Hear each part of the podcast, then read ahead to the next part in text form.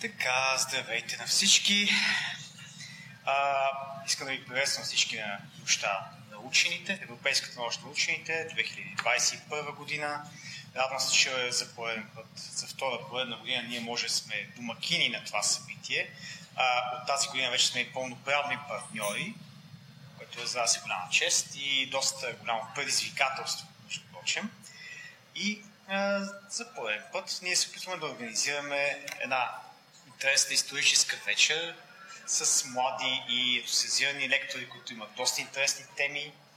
А, днес а, тази вечер ще е първата част от тази а, исторически, този исторически сегмент на неща на учените.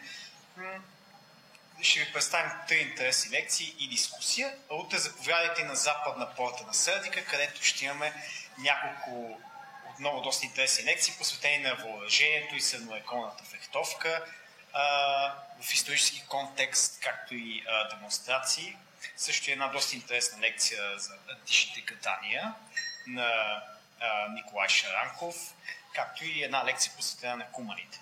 Просто погледнете нашата програма, която сме качили в страницата на античния културно-комуникационен комплекс. За нашите посетители в залата може там да си вземете една програма. И така, без повече да така, проточвам моята дълга реч. Искам да ви приветствам отново а, от името на Регионалния исторически музей София и давам думата на нашия първи лектор Стела, която ще ни говори за коня през античността.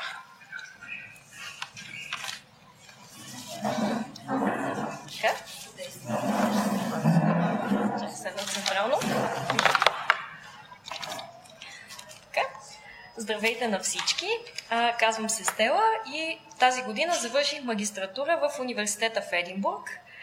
Искам първо, като първи лектор, да благодаря на организаторите, че организират това събитие и че в крайна сметка ме поканиха да изнеса лекция. Искам да благодаря цялата публика, които ни слушат и по Zoom, и на живо. И се надявам да ви е интересно това, което ще чуете сега. Само да аранжираме презентацията.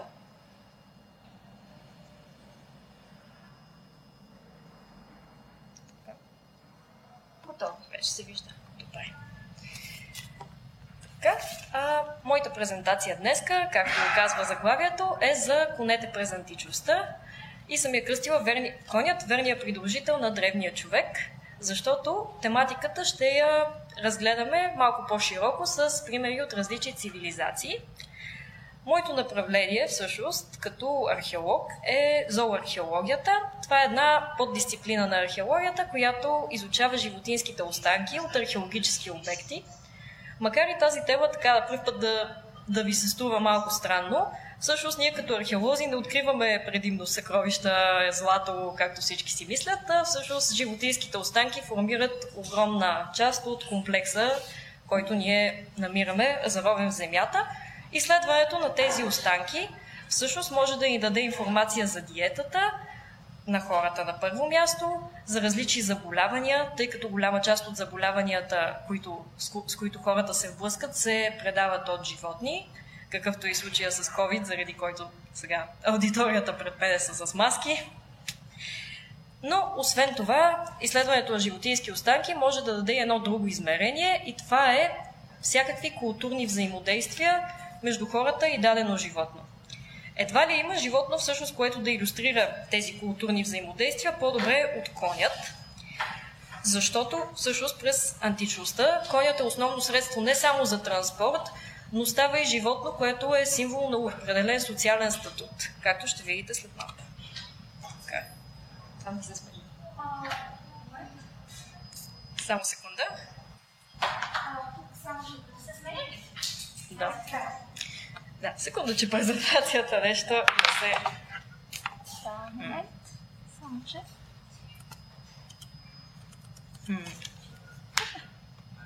А, добре. Ще започна с едно кратко въведение за конете и първите хора. Както виждате на слайда, а, съм сложила картинка от а, пещерно изображение на кон от прещерата Ласко във Франция. Това е защото всъщност първият сблъсък на най-ранните хора е през палеолита, който започва през 2 милиона години, но вече антропологичния фактор се появява около преди милион.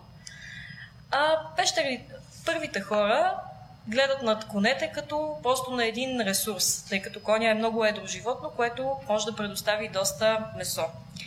Първите коне не приличат точно на конете, с които ние сме свикнали. Както виждате отстрани от дясно, е представен коня на Прежевалски. Това е един от малкото останали представители на дивия кон. Той прилича по-скоро на съвременното магаре и е с доста по-скъсени пропорции и голяма глава. Пещерните хора воюват, а, всъщност ловуват тези коне, като с примитивните си методи на, на лов основна стратегия е преследването.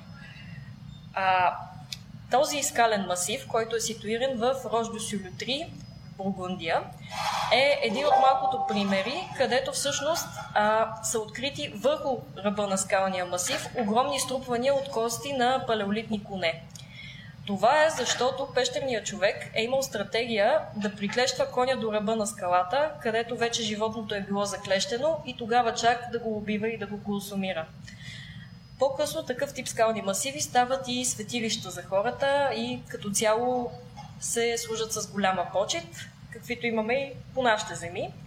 Тук отстрани е дадена художествена реконструкция, само че тя е леко грешна, тъй като през 19 век, когато откриват този скален масив, хората са, а, изследователите са мислили, че конете основно са били скачали от ръба.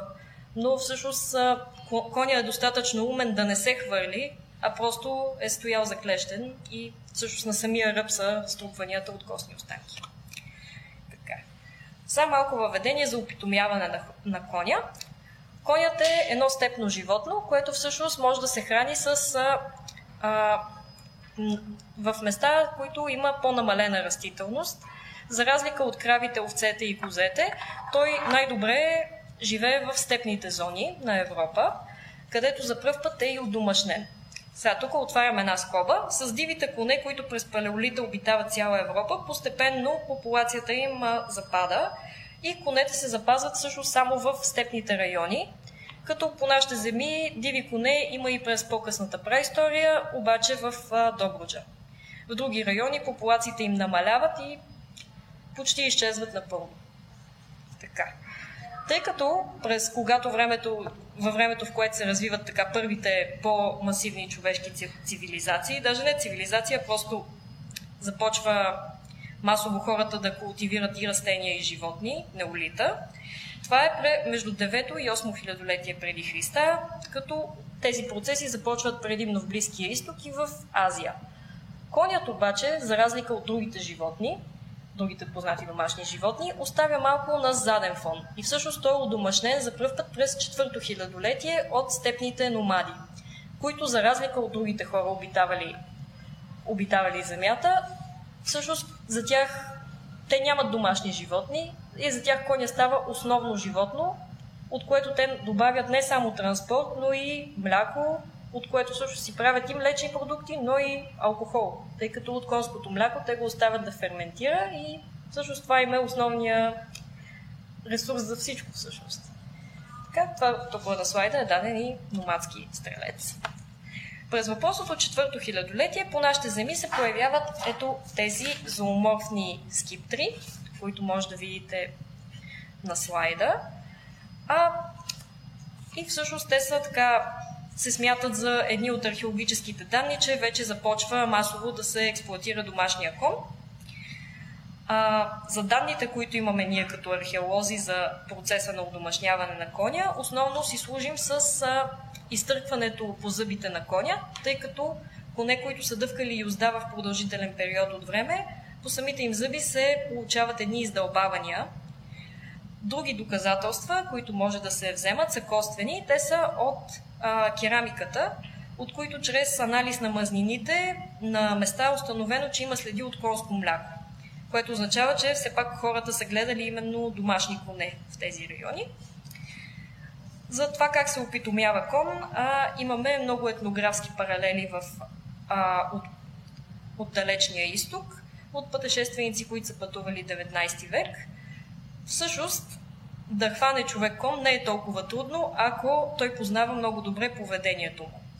Конете са териториални животни, които всъщност обитават определена територия, която те още като млади си я заграждат. Ако човек знае къде е тяхната територия и границите на нея, всъщност като ги преследва, би могъл да ги пресрещне. И съответно много лесно може да ги надхитри и да ги хване. Стратегията обаче е такава, че трябва да може да хване и да овладее майките, освен малките кончета, защото хванатите кончета в плен всъщност отказват да се хранят с мляко.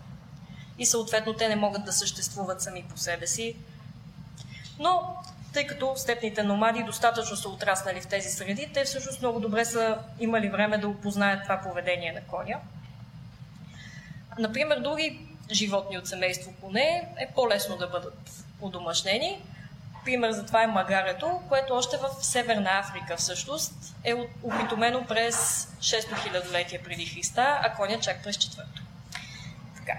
Са, стига да сме говорили толкова за праисторията, през античността коня през по-късните епохи, като например бронзовата, когато се развиват първите цивилизации, египетската и месопотамската, всъщност конете започват да играят много важна роля. Те служат за основен транспорт, но освен това и за развлечение, тъй като за по-елитните граждани конете започват да дърпат колесници, като това в много цивилизации става и много популярен спорт. Например, в древногръцките олимпийски игри колесниците са един от основните спортове, а след това това е взето и от римската цивилизация, която всъщност си прави стадиони, които основно служат за надбягвания с колесници. Но примерите не са само от Европа, тъй като надбягванията с колесници са много популярни и в цивилизации, като например Древен Китай, в които те се развиват паралелно с европейската. Така. Ще започнем с малко така по-далечно, коня в Древен Египет, тъй като египетската цивилизация вероятно е такава, която е така по-интересна и по-мистериозна за повечето хора. Тя се развива през бронзовата епоха, като всъщност за конете имаме данни, че едва през второ хилядолетие навлизат в Египет, така като по-масови животни. Естествено, само по-богатите граждани могат да си позволят да имат кон, тъй като той предполага да има специфичен конар, който да знае как се гледа животното, как се храни и всичките негови претенции. Основните изображения на коне също са от а, на фарони, които ловуват с коня или влизат в битка, тъй като в Египет се използва и бойната колесница, която е всъщност представена на това изображение. Това е върху златен съндък от гробницата на Тутанкамон като представлява младия фарон, който е впрегнал два коня в, двукол, а, в двуколка, което е основната колесница през този период, четири колкото по-късно се появява. Под краката на коня, както може да видите, всъщност има едни малки хора, които биват тъпкани под копитата на хора. Това са нобийците. Като случая те са представени в така наречената морална перспектива. Фарона е представен много, по, много по-голям от тях – и всъщност това показва неговото надмощие.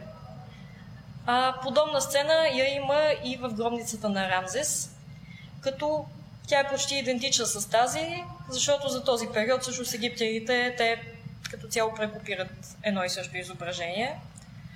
Извън тези изображения на бойни колесници, в Древен Египет коня рядко се изобразява, и всъщност много не участва в религиозния живот. Например, нямаме мумифицирани коне, за разлика от котки, въпреки че има бог, който всъщност специално в един от периодите е свързан с здравето на конете. Сега ще видим през конете през първо хилядолетие. Защо съм го отделила? Защото всъщност първо хилядолетие наблюдаваме една много голяма промяна и тя е, че масово започват хората всъщност да имат коне. И той става много голям фактор в античния свят, тъй като с първо хилядолетие се свързва развитието на древногръцката цивилизация в началото на него, на персийската, на китайските, които всъщност стигат своя период така на разцвет през империята Хан, която е в 200 година, в 200-та година преди Христа. И естествено с римската, която някъде в края на първо хилядолетие започва вече да си завладява масово земите в Европа и в Близкия изток. Така че, общо взето, първо хилядолетие се свързва с това, което повечето хора разбират под термина античност. Така, тук е представено на слайда едно много интересно изображение. Това е детайл от а, скитски накид в а, могила от Украина. Това е всъщност един от най-прекрасните, едно от най-прекрасните произведения на ювелирното изкуство и представя в много голям детайл тази кобила и нейното конче. А, интересно е, че през първо хилядолетие, въпреки че конете изглеждат представени като много мощни и така величествени животни, те всъщност са с много нисък размер, защото почти няма кон, който да е с размера на съвремен, съвременен представител на вида. Повечето са високи по археологически данни, около 1,40 м до максимум 1,50 м. По-скоро приличат на пони. Така. Сега ще започна с коня. Ще продължим с коня в Древния изток. А, Древния изток е един от примерите, т.е. Той, той основно се свърза с китайската цивилизация в случая и един от примерите, където имаме най-величествени, всъщност най-големи комплекси с положени коне. А, както виждате тук на картата, това представлява административното деление на Китай през периода Джао, който е от началото на първо хилядолетие до 256 година преди Христа. След това започва тъй наречения период на империите в Китай. Тук, през този период, въпреки че Китай се води империя, той всъщност е по-скоро разпаднат на малки провинции. А, за темата на тази лекция ще видим само един комплекс, който е от провинцията Чи, която е, не знам мишката дали изобщо излиза, но в а, северо част на Китай се пада. Така, провинцията Чи всъщност се разграничава от другите с гигантските си комплекси от жертвопринесени коне в некрополите.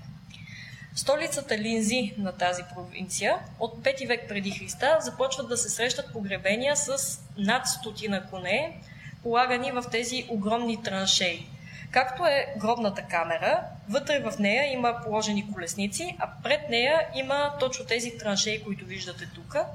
Това не е единичен случай, а целият некропол на столицата Линзи всъщност е пълна с ето тези погребения, които предполагат много огромен ресурс на животни. А, най-голямият такъв комплекс е тъй наречения гроба на Джин, владетеля на Чи от 5 век преди Христа, по-специфично 490-та. А, свързва се с потенциално с владетеля, въпреки че реално няма открито, открит писмен надпис. Но комплексът е огромен. В началото на разкопките са открити около 150 коня, по-късно са разкрити още 200, като археолозите и специалистите по зооархеология всъщност предполагат, че става въпрос за над 500 животни. Всичките са полагани по двойки, а, сякаш подготовки за полагане с колесници, като заобикалят от всички страни гробната камера в тези големи траншеи. А, отдясно е представено как в момента това нещо е експонирано в а, линзи, но това е един комплекс, който всъщност просто няма никакъв аналог. Предполага се, че се свързва с въпросния джин, защото писмените извори говорят, че той колекционирал коне, а освен това много не бил харес, харесван от народа си.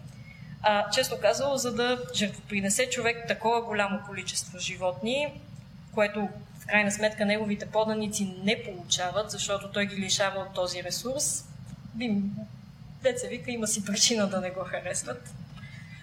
Така. Сега ще продължим с коня и евразийските номади. Както споменахме в началото на лекцията, в евразийската степ е мястото, където коня за първ път е опитомен, но това е мястото, където археолозите за първ път започват да откриват тези големи комплекси с положени коне в гробове. Като примера е некропола от Пазири, Пазарък, мисля, че се произнася, в планината Алтай. Този некропол е от 5 до 3 век преди Христа се развива и всъщност, сега ще ви покажа изображение от него, той е специален с това, че тъй като планината Алтай е много неблагородна, а, не, много неблагоприятна за живеене и всъщност е покрита с голям слой лед. Благодарение на този лед всъщност се запазват повечето текстили и на базата на този некропол, който е най-ранния открит такъв комплекс с поне в Древния изток, всъщност започва археолозите могат да реконструират как са изглеждали конете на степните номади. Това е много важно, защото всъщност племената, обитаващи планината Алтай, които древните извори свързват с тъй наречените скити, въпреки че това е голяма група от хора, които са разделени на по-малки племена, са заставали на пътя на Куприната между Китай и Персия. Благодарение на своето си стратегическо, така да го наречем, позициониране, те всъщност са получавали голяма част от благата на Персия, като например персийски килими, които са се запазили в техните гробове. Така, а, в този некропол имаме коне, които всъщност всичките са декорирани с шлемове, направени от кожа и от различни текстили и рога, които им дават едно излъчване на някакви митологични създания. Това е доста интересно, защото в другата култура, китайската, до която е близко това, коня всъщност често се асоциира и с дракона, защото двете животни а, са тъй, спадат към комплекса на тъй наречените животни, които хората всъщност почитат. Интересно е, че коня хем го почитат, хем го жертват, но двойствената природа на това идва от това, че в Китай имаме и диви коне, които са диво животно подобно на тигъра, но имаме и домашните, които човека си смята, че си ги е покорил. Така, тези погребения в Пазириск, подобно на, Пазирик, подобно на тези в Китай, всъщност са положени близо до гроба и има много прекрасни реконструкции на тези коне. Както ги виждате, те приличат тотално на... Ако човек ги види а, в древността, ще си каже, че това са някакви митологични създания. Въобще не, не може да се свържат с прост кон. Така, интересно е, че от далечния изток имаме всъщност и сведения, че цвета на коня е бил много важен, тъй като по запазени животински кости има издраскани всякакви заклинания. Повечето казват, че черния кон се жертвопринася при ритуали, а, свързани с почитането на предците, които са много важни в далечния изток, а че белия всъщност се жертвопринася при изключване на договор за кафявия кон, който най-често среща. Нищо не се казва, така че може да предположим, че най-хубаво да си кафяв кон. Защото не те закачат. Така. Другата, а, в, като слезем надолу към далечния изток, се сблъскваме с персийската цивилизация, която също се развива през първо хилядолетие.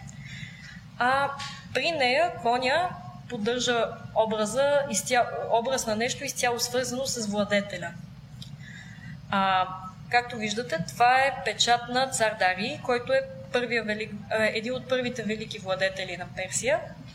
А на неговия личен печат той е представен като ловец, изправил се срещу хищно животно.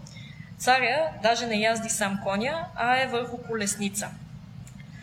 А в страни виждате ритон, който е от елинистическата епоха, но персийски.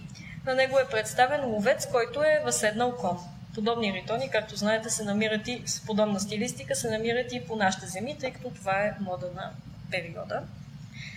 А, интересното е, че в Персия имат един ритуал, когато отиват на бойното поле, имат, отиват с колесница, която е празна, обаче я бутат два коня. Това се смята за колесницата на техния върховен бог Ахура Мазда, който, се, който всъщност според тях се вози в колесницата и те така го, по този начин го водат на бойното поле. Каквото и да става на, на, в битката, войниците пазят тази колесница, защото не бива врага да пленява всъщност Бога. В древногръцката цивилизация конят също има подобна роля, пак се свързва с героя и с така аристократа, но от тях имаме и много запазени митове, като например най-популярният е мита за Пегас, както той е представен на, тази, на, на този чернофирнисов съд.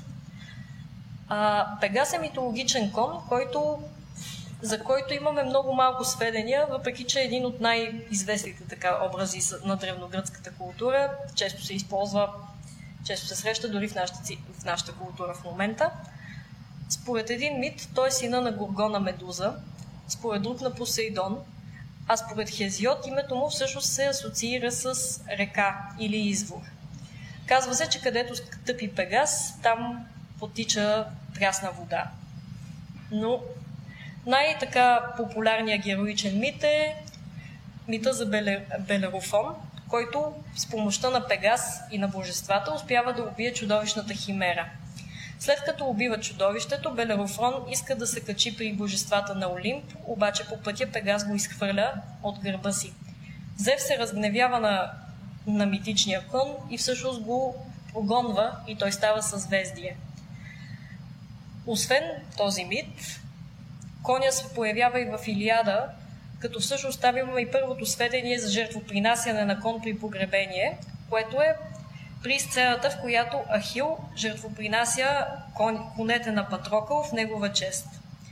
Това е едно от всъщност най-ранните и като цяло единствените описания на, героич, на жертвоприношение в името на героич, героична личност.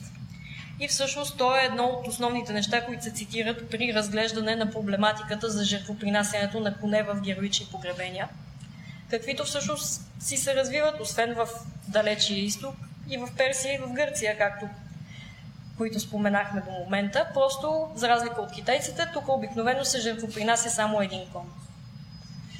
А едно от така най-известните сведения е всъщност а,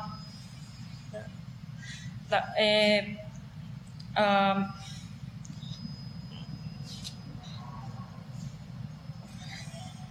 така, извинете. А, едно от... А, така, един от най-известните коне в древността е коня на Александър Македонски Буцефал, който в легендата, разказвана от Полутарх, се казва, че всъщност Александър успял само той да опитоми въпросния кон, който никой не искал да го допира, защото той бил абсолютно боен. Но като видял Александър, самия Буцефал сам се поддал на дресировка. Александър яздил с Буцефал в повечето си кампании в Близкия изток, обаче кон е починал по средата на една от кампаниите. В чест на този кон Александър го погребал с най-големи почести, сякаш е негов приятел, а освен това се казва, че е основал град на негово име. Така, сега ще приключим с една кратка информация за коня и траките, които в България е доста често коментирана тема. При тракийското изкуство а, коня е животното, което най-често се изобразява. Всъщност в почти всичко и накити, които имаме, се изобразява или само кон, или конник, или глави на кон, както е тази фалера от летнишкото съкровище. Коня в Тракия всъщност не избягва тенденцията на така, първо, втората половина на първо хилядолетие на погребенията – в почти всяка могила в Тракия започват да се полагат коне през елинистическата епоха от 4 до 3 век преди Христа, но имаме сведения, че коня вероятно е бил почитан и преди това, тъй като всъщност имаме полагани части от юзди в малко по-ранната епоха. Много автори свързват тези части от юзди всъщност с един вид заменяне на коня с, а, на, на реалния кон с просто един предмет. Но през елинистическата епоха, вероятно покрай цялостната мода, която върви, започваме да виждаме и жертвоприношения на любимите коне. А, Кодете освен това присъстват и в надгробното изкуство. Например, тук е представена сцената от Александровската гробница, като се предполага, според много изследователи, че владетеля е човека възседнал белия кон, тъй като белия кон обикновено прави такава асоциация с героичност. А, така, тук съм сложила една, едни-две карти, които всъщност представляват мащаба на погребенията с коне в Тракия. А, на единия слайд отляво са представени тези от предримската епоха, от елинистическата, от 4 до 2 век преди Христа, които точките представляват дали човека е сам с кон, освен погребения между човек и кон, имаме и няколко случая, обозначени с звездичките, на само единствено кон полаган в гробната могила, без човешки останки. Много хора свързват това или с кенотав, което е идеята, че герой е загинал някъде на бойното поле и неговите останки не са стигнали. Всъщност се полага нещо вместо него. А според други може да са просто някакъв вид ритуал. През римската епоха имаме подобна тенденция, тя всъщност не изчезва, а, където обаче започват погребения масово на хора, на, пак на хора и коне, но с колесници. Всъщност това, което виждате на, този, на следващата карта от дясно, е погребения на, на хора и които, на хора и коне, като конете са впрегнати в колесници. Но освен колесницата, понякога има поставен и единствен ездитен кон, който идеята е, че това показва връзката между аристократа и неговото животно. Като обобщение можем да кажем, че всъщност в средиземноморските култури, където имаме поставени обикновено по един единствен кон, може по-скоро да говорим за някаква по-лична връзка между човека и животното, отколкото в цивилизации като Древния изток, например Китай, където, както видяхте, имаме просто една вещ, която хората едва ли не с нея демонстрират своето богатство. Така, освен това в Тракия, въпреки че нямаме писмени извори, можем да твърдим, че коня е нещото, което трябва да пренесе мъртвия до задгробния живот. Това е сцена от, некро... от Гинина могила, от некропола при Свещари. Това е познатата гробница с кариетидите, но това е стенопис над тях. При него конника е изобразен как отива към богинята, която слага венец на главата му. Това е едно от малкото изображения, които така говорят за съвсем пряка връзка между как човека трябва с кон да отиде до отвъдното. Освен това, подобни сцени имаме и от малко по-късната римската епоха, като по множество надгробни плочи всъщност имаме а, представен конник, който пак отива към богиня. Така, Тракия през римската епоха, както го казах, това са от погребенията с колесници. Тук е тази от Караново. Така. А, а отстрани съм сложила релеф на тракийския конник. Тези релефи всъщност се появяват през 3 век след Христа, през римската епоха, но можем само да предполагаме каква е реалната митологична сцена, тъй като нямаме писмени извори. Вероятно представят един героичен конник, като има спор доколко са обвързани, дали са обвързани с погребалния култ или просто са някакъв символ на цялостно на, а, цялостно на, нали, на късмет чест или нещо по нещо друго. Така, ще завърша сега с само две-три изречения. Значи, освен в цивилизациите, които видяхме до момента, всъщност погребения с поне от първо хилядолетие имаме и в Западна Европа при келтите, но за тях не остава достатъчно време, тъй като не можем да обхванем цялата проблематика. Ще кажа само две думи за конете и римляните. Историята познава много така любопитни случаи на отношенията между човека и коня. Един от най-скандалните случаи е легендата, която Светони разказва за император Калигула, който даже искал да провъзгласи коня си инцитатус за сенатор, което е представена на тази сцена. Владетеля естествено не е бил много популярен, тъй като Калигула се смята за лудия император, властва само няколко години преди да бъде убит от и свален от власт. А на слайда от дясно е представено едно много интересно творение на човека, тъй като римляните са видяли, че копитата на коня се захабяват дори по пътищата, които те са построили, а всъщност те правят това нещо. То се нарича хипосандал и всъщност е обувка за кон, в буквалния смисъл на думата. Тъй като подковите възникват доста по-късно, едва през средновековието. Така, благодаря за вниманието. Надявам се да ви е било интересно. Европейската нощ на учените 2022 година, която ще се състои на 23 и 24 септември, е по проект К-Трио, който е финансиран от Европейския съюз по дейностите Мария Склодовска-Кюри по програма Хоризонт Европа. Вижте повече на night.nauka.bg или nauka.bg.